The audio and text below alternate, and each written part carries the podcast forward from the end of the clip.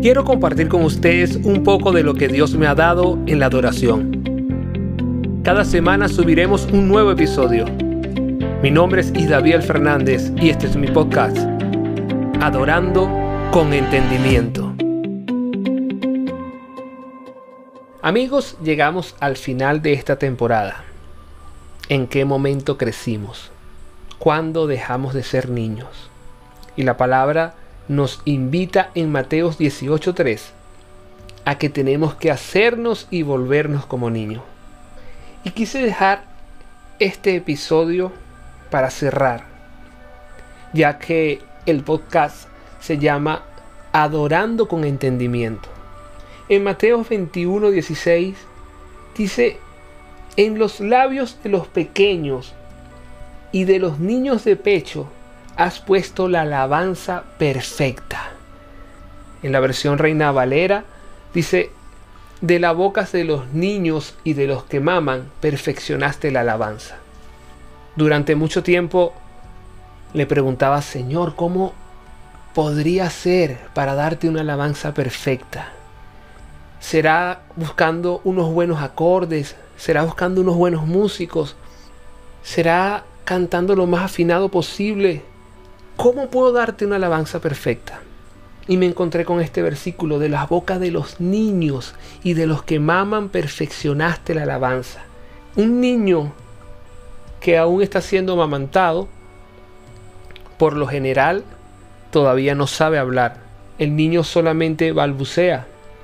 Pero cuando el niño balbucea, ¿quiénes lo entienden? Una vez más les invito a que usemos nuestra imaginación. Estamos en una casa y hay un niño de 4 meses y comienza a balbucear.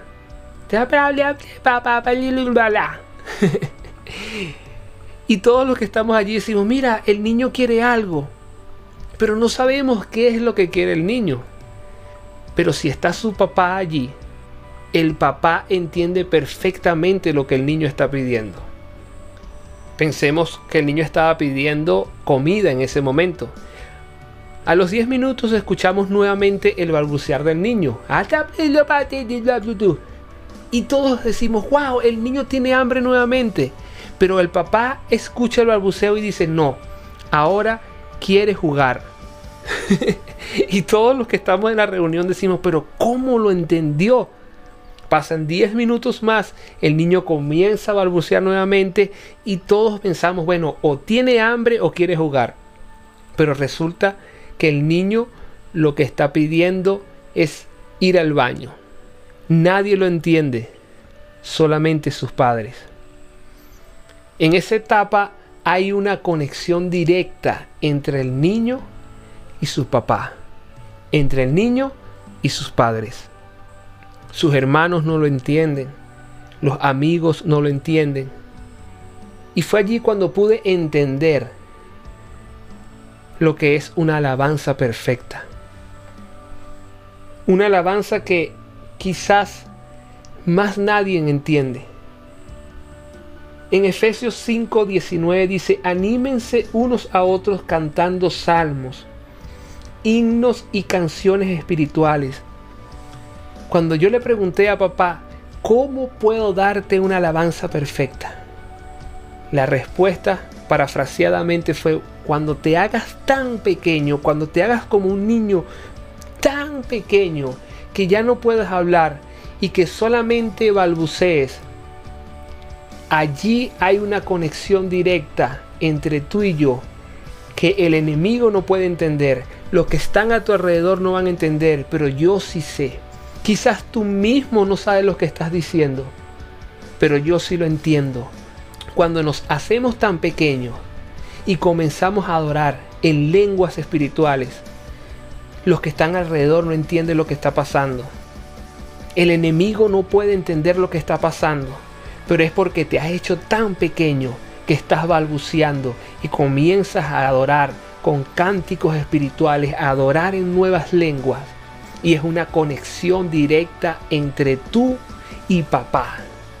Ni siquiera tú sabes lo que estás diciendo, pero papá sí sabe. Papá sí entiende lo que tú estás diciendo. De la boca de los niños y de los que maman perfeccionaste la alabanza.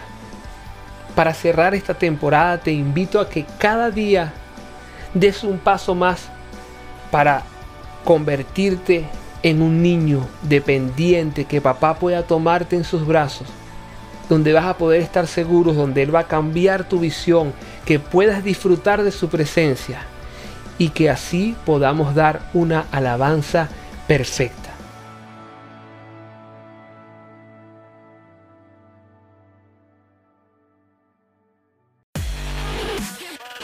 Y recuerda, cada miércoles un nuevo episodio de Adorando con Entendimiento.